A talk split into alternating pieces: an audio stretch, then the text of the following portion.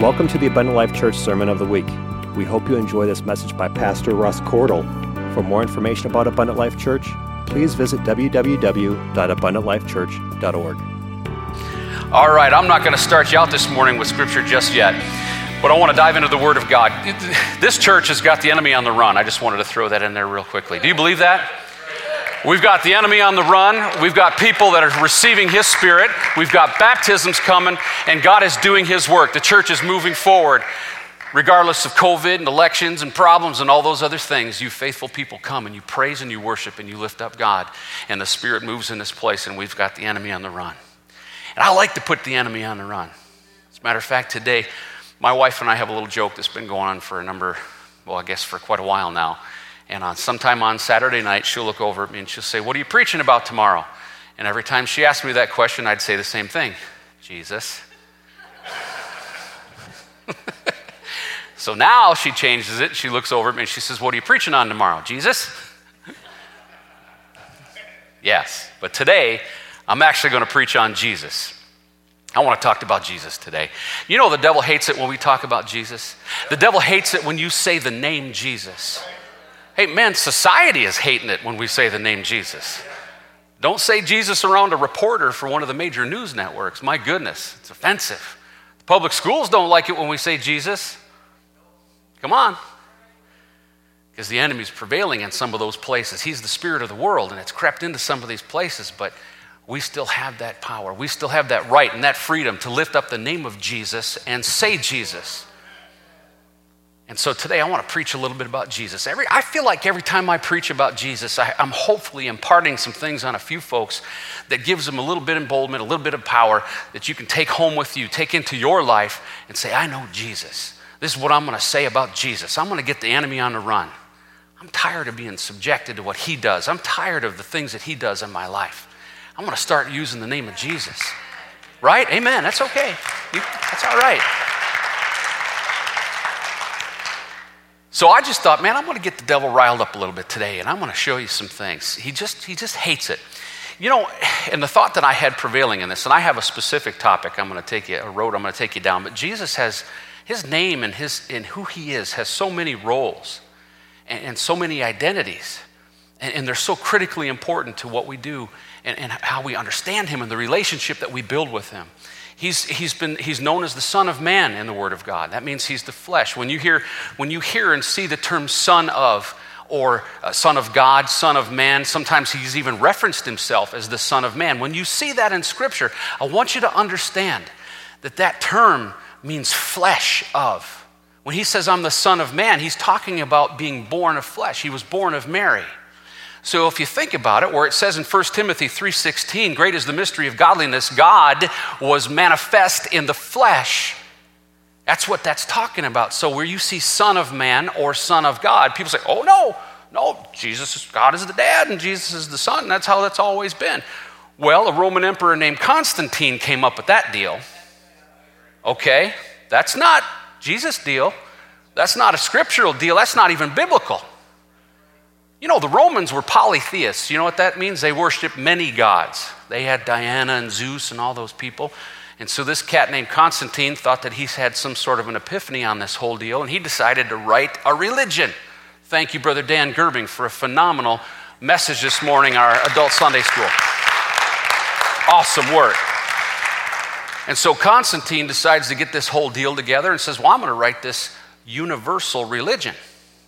He comes up with the concept that Jesus was a son of God because in Scripture it's translating that way. But it means flesh, it means the flesh of his person. Okay? I'll get into that a little bit further. So he's known as the Son of Man, the Son of God. He's known as the Son of David because we know he's from the lineage of King David. He's known as a prophet, a teacher, a master. He's called the bread of life, the light of the world, the light of, of, of life. He's called the good shepherd, the redeemer. Hang on to that one. But the most important title, what really means the most, I think, to us, is his title of Savior. His title of Savior. That's really what connects us most with him, right? Did you come to church because you wanted to know the Son of God or the Son of Man, or because you wanted to know a Savior? Right? We'll get into that just a little bit. the term Savior is represented twice in Scripture massively.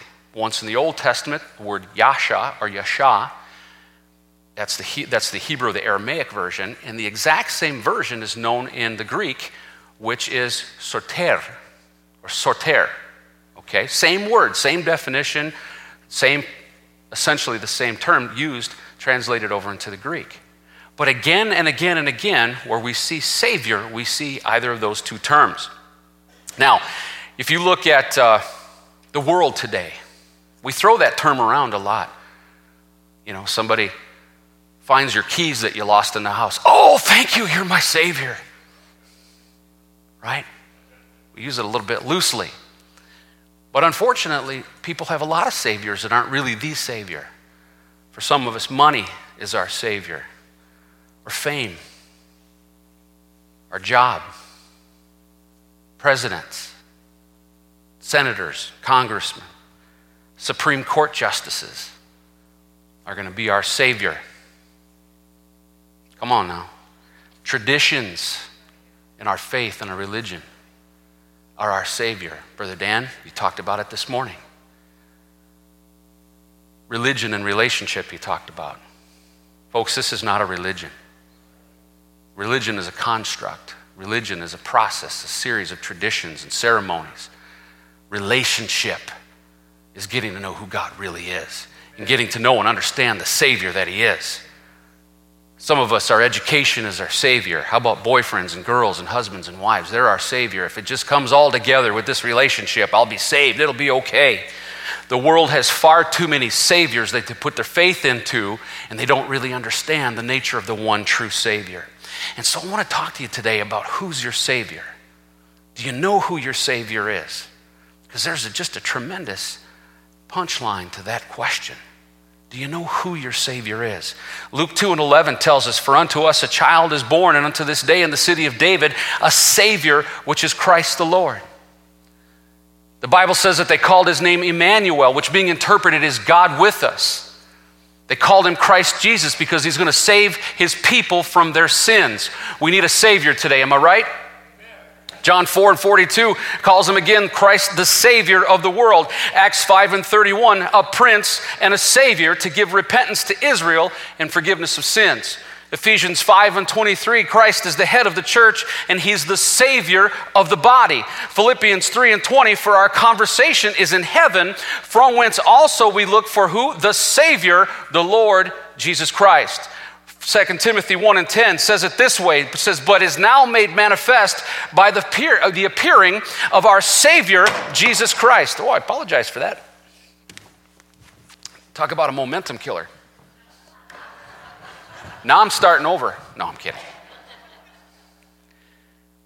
Who hath abolished death and have brought life and immortality to light through the gospel. What are we in this for? Brother Dan, again, you said it this morning.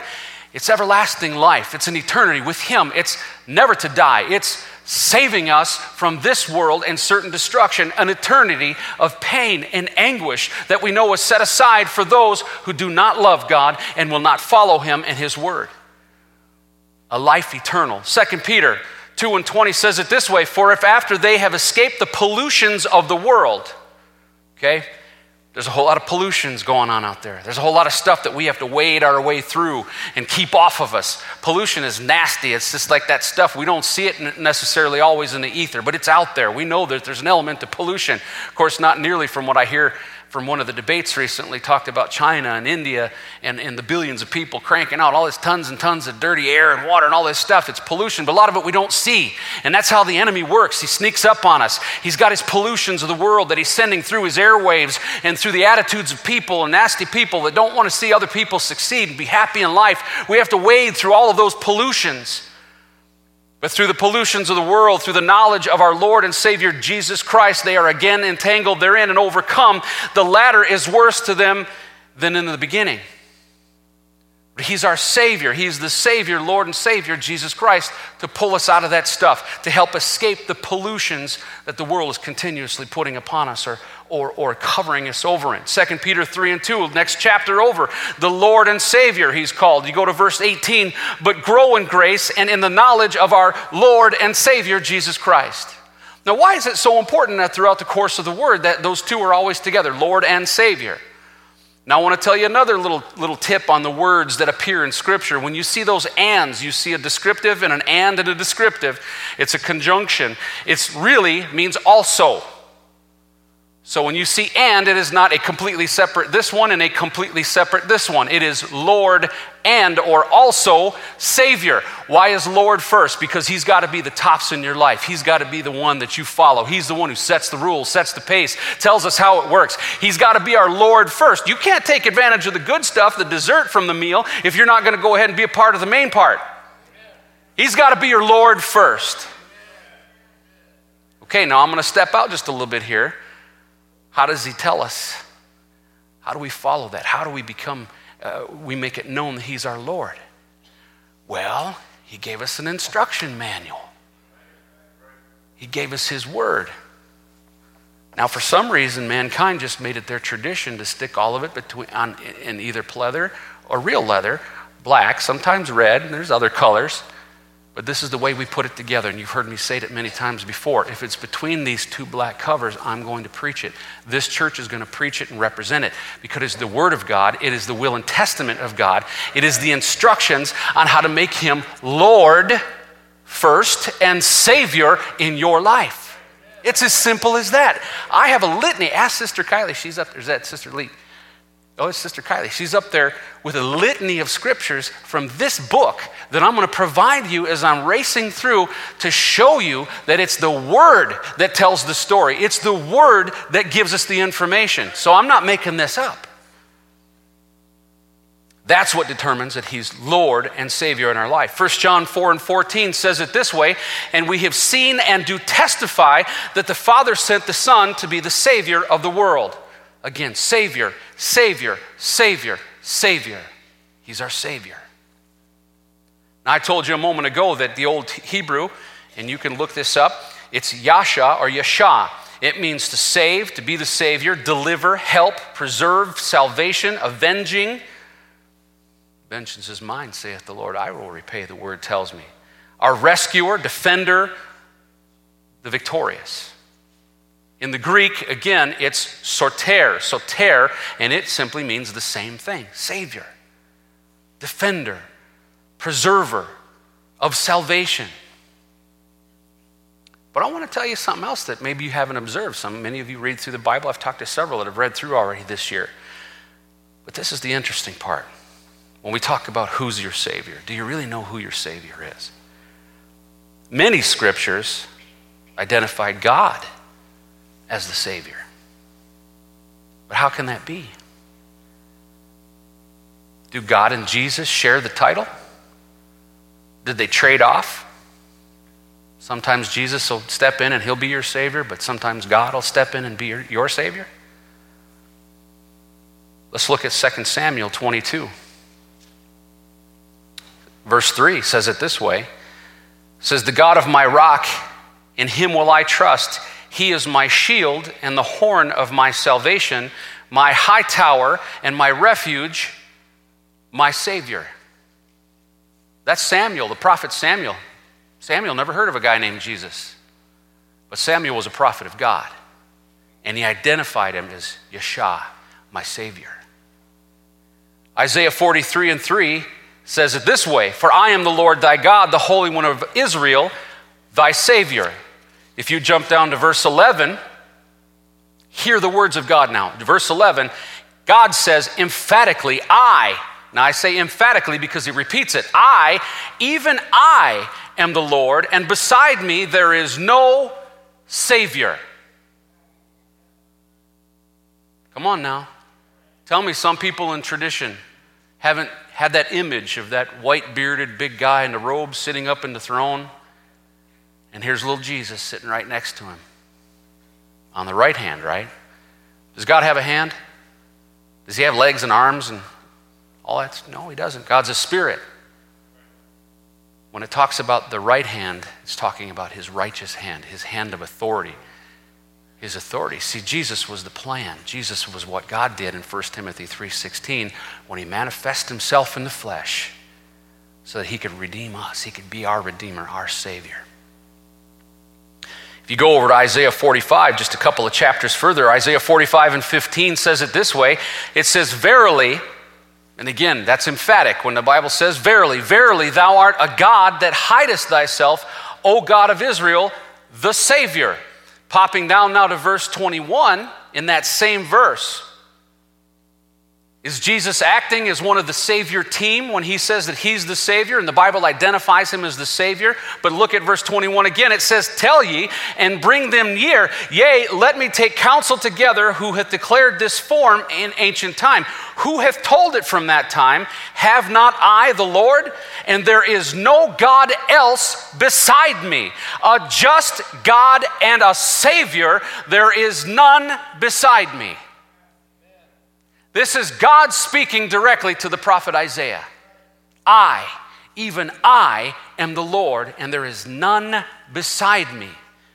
But it gets better. Isaiah 49 and 26 All flesh shall know that I am, I, excuse me, I, the Lord, am thy Savior and thy Redeemer. Remember, we talked about the title of Jesus. That's one of his titles. He's our precious Redeemer. If you go on a little further, Isaiah 60 and 16, and thou shalt know that I, the Lord, am thy Savior and thy Redeemer. He tells Isaiah again and again and again I, God, I am the Lord, I am your Savior. This is who he is. This is who your Savior is. Hosea chapter 13 and 4, the prophet Hosea just sums it all up really nicely. Again, God is talking to him and he says, Yet I am the Lord thy God from the land of Egypt, and thou shalt know no God but me, for there is no Savior beside me. Well, how can that be? Because we know that the word says that Jesus was from the beginning to the end, he was the first Adam. See, Jesus, the concept of Jesus always existed. Why do we know that? John 1 and 1, right? We talk about it all the time. You can quote it with me. In the beginning was the Word, and the Word was with God, and the Word was God. Verse 14, and the Word was made flesh and dwelt among us. So, in the beginning, Jesus was there in God's concept. That was his concept, his plan. The word logos means representation, plan, concept, idea. In the beginning was the plan. And the plan was with God, and the plan was God. You can't separate a man from his word and his plan and his ideas. That's your identity. That's who you are. That's who God was. Who is your Savior? Your Savior is God Almighty, the one who was eventually manifest in the flesh so he could be a redeemer for us, he could understand us. Mary, the mother of Jesus, while he was still yet in her womb, had this experience in Luke 1 and 47. She says, And my spirit hath rejoiced in God my Savior. How about that? She's talking about the baby in God my Savior. 1 Timothy 4 and 10 says it this way For therefore we labor and suffer reproach because we trust in the living God who is the Savior of all men. So you understand, I'm in the New Testament now. They're still talking about God. 1 Timothy 2 and 3 For this is good and acceptable in the sight of God, our Savior. Come on now, tell me. Is anybody in here saying, Oh, I knew all these already? Jude 1 and 25 says it this way to the only wise God and Savior. This is that Jude's second and the last book of the Bible. But you know the, identif- the, the Bible calls them out together both together. 1 Timothy 1 and 1.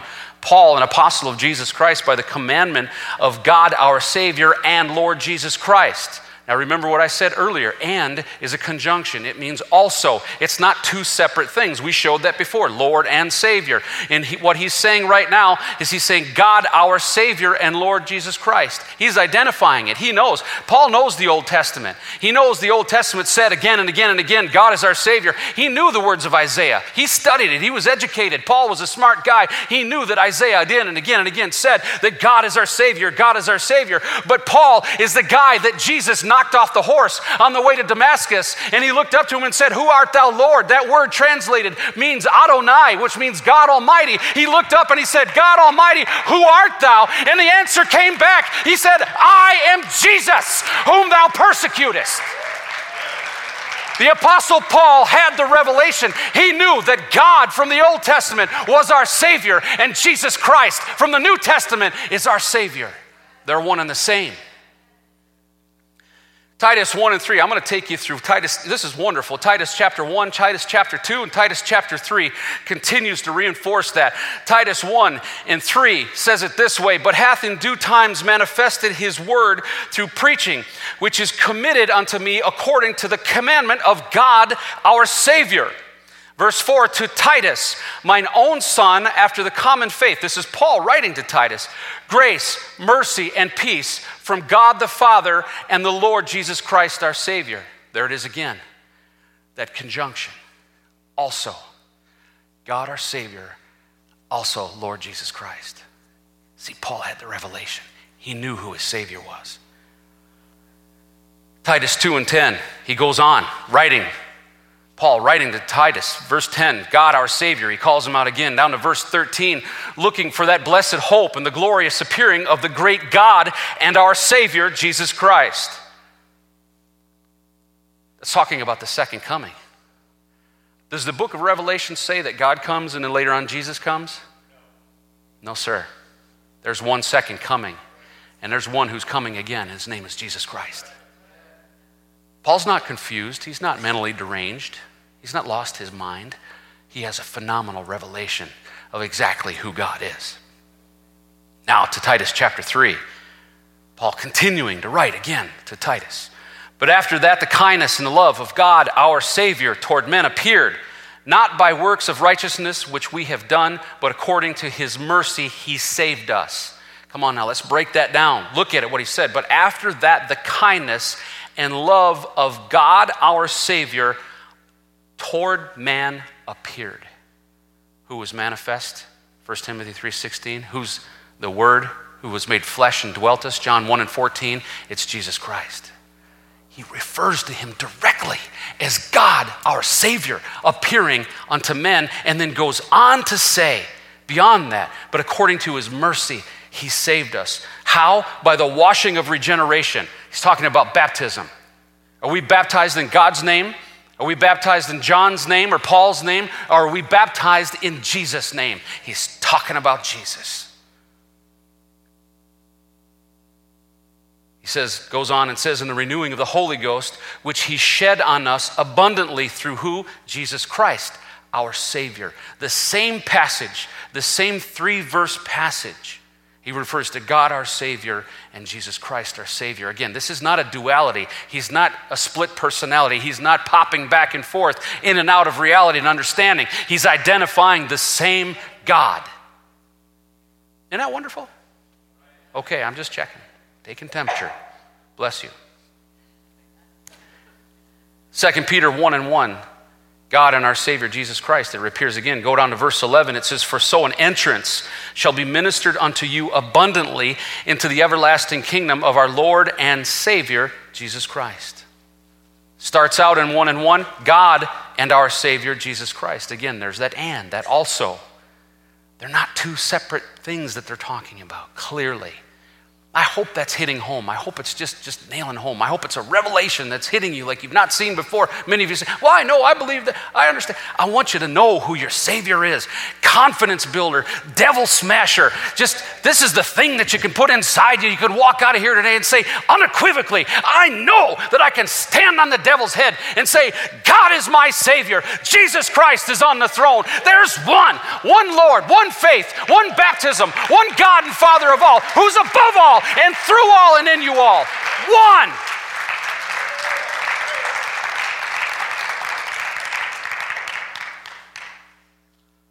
1 Timothy 3 and 16, I mentioned already. Deuteronomy 6 and 4, Hear, O Israel, the Lord our God is one Lord. There isn't a Jew that existed in the Old Testament that ever had any concept whatsoever of any other thing than there is one God. It was so important to them that they wrote it on something and stuck it inside a little box and strapped it on their foreheads. They put it in a little box and stuck it over the doorway of every doorway in their home. It says, Deuteronomy 6 and 4, Hear, O Israel, the Lord our God is one Lord. That's how important important it was to them. That's what the Jews of Israel knew.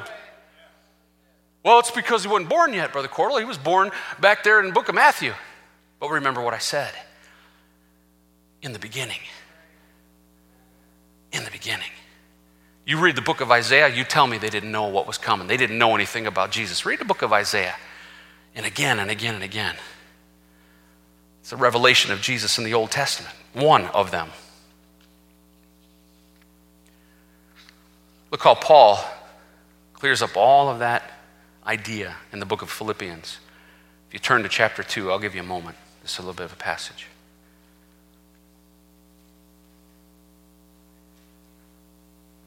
Philippians chapter 2, starting at verse 5. Let this mind be in you. Paul is writing to the Philippians. In other words, what he's saying is, you need to make this a part of who you are. Let this mind be in you. Just settle it for yourself. Just understand this is it. This is the deal. Paul speaking to the Philippians, let this mind be in you, which was also in Christ Jesus. Well, that's pretty important. You need to say, have the same mind as, as the Savior, who, being in the form of God, it's powerful, thought it not robbery to be equal with God, but made himself of no reputation. Okay, so it's talking about Jesus making a decision to be something. He made himself of no reputation. But look at the next part. It says, and took upon him the form of a servant. That says to me that at some point there was a decision making process. And he decided to make himself of no reputation. How do we know that? He was born as an infant. You know, Jesus could have stormed into the world on white stallions, bold and brave and the King of Kings and the Lord of Lords and started professing his message, but he decided to come in humility in the form of an infant. Why? Because he needed to be like us. He needed to feel like us and understand what we deal with. The Bible says he was tempted, yet without sin. He knew he could understand our issues, our challenges. The book of Hebrews will tell you that he had to do that so he could completely understand what we deal with, so he could be an honest and true Redeemer.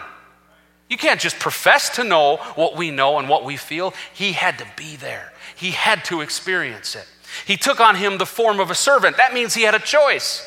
He didn't have to be a servant, in other words, a man, a person. But it says, and he was made in the likeness of men. And being found in fashion as a man, he humbled himself and became obedient unto death, even the death of the cross. So, why is it so important that we understand this incredible distinction about God's nature and who our Savior is. Why do we, why do we have to know it that way? Because God is our Savior and He has a name.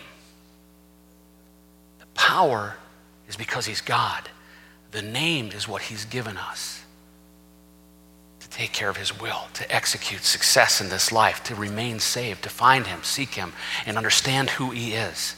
And then, secondarily, so we can fight the good fight. We can win the battle. We can run the race, as Paul said.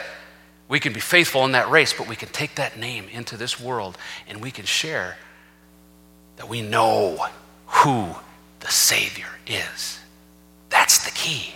We can't have c- confusion. We can't have m- misunderstood ideas. We can't have a duality of nature. We can't have these. There's no effectiveness in it. The Bible says it's through His power, through the one you understand we need to know his nature completely. It said it right there. Paul told the Philippians. We've got to have this mind in us if we really want to know who he is and be successful. Verse 9, if you go down a little further there in Philippians, it says, Wherefore God also hath highly exalted him and given him a name which is above every name. Well, that, that's, how would that work? Now, the Old Testament, you know, the Jews referred to God as Yahweh, right? And they wouldn't even pronounce it, they wouldn't even say it, they wouldn't spell it with vowels in it because they were so honoring of that. But it says that God gave him a name. In other words, himself. A name, a powerful name that is above every name. That at the name of Jesus, every knee should bow, things in heaven and the earth and things under the earth, and that every tongue should confess that Jesus Christ is Lord to the glory of God the Father. Here's that scripture in Hebrews chapter 2, 16 through 18. For verily, he took not on him the nature of angels, but he took on him the seed of Abraham. There's that decision making process. He took on him. Who's he? God. God was making a decision. How am I going to relate to my creation? How am I going to relate to my creation and redeem them? He said, Well, I'm not going to take on the nature of angels because we're just a little bit below the angels. I'm going to take on the nature of man. So he took on him the nature of angels, but he took on him the seed of Abraham. That means mankind. Wherefore, in all things it behooved him to be made like unto his brethren, that he might be a merciful and faithful high priest in things pertaining to God, to make what? Reconciliation for the sins of the people. See, he couldn't have understood, he couldn't have possibly related to us, but he's there to make reconciliation. For in that he himself have suffered being tempted, he is able to succor or understand, embrace, empathize them that are tempted. That's how he knows us so well, and that's why we need to know who He is. Right? Amen. You can stand this morning. I'm going to close. Brother Dan, you quoted my scripture this morning, and, and my family knows, and you've heard me say it many times before. My favorite scripture in all of the Bible is this Acts chapter 4 and 12. Because it says that neither is there any name under heaven given among men whereby we must be saved. There is no other name. No other name whereby we must be saved. And we have a world out there that's telling people there's a lot of other saviors. The next president is your savior. The next Supreme Court justice is going to be your savior. Just accept that guy, accept the savior. There's a lot of saviors out there, but we know who our savior is. Colossians 3 and 17. And whatsoever you do, do in word or deed, do all in the name of the Lord Jesus giving thanks to God and the Father by Him. Why do we baptize in Jesus' name? Why do we pray in Jesus' name? Why do we do what we do in Jesus' name? Because every example of someone being saved in Scripture was in the name of Jesus. It's the name where the power is, it was the name that was given. Why is it so important? Why is it so powerful? Because it's God's name. It's God's name when He became flesh. All right, in Jesus' name. Lord, we're so thankful, God, for the revelation of who you are. We're thankful, God, for the power that comes with the name. Thankful, Lord, that we're able to bear that name and carry that name. Lord, in your name, we will do many great works. We will do greater works, as you had said in Scripture. God, and we're so thankful. Thank you for listening to this Abundant Life Church podcast. We pray it has strengthened your relationship with God and will continue to be a light unto your pathway to heaven. If you have any questions or comments regarding this podcast, please telephone our ministerial team at 262 965 5177 or email us at info at abundantlifechurch.org.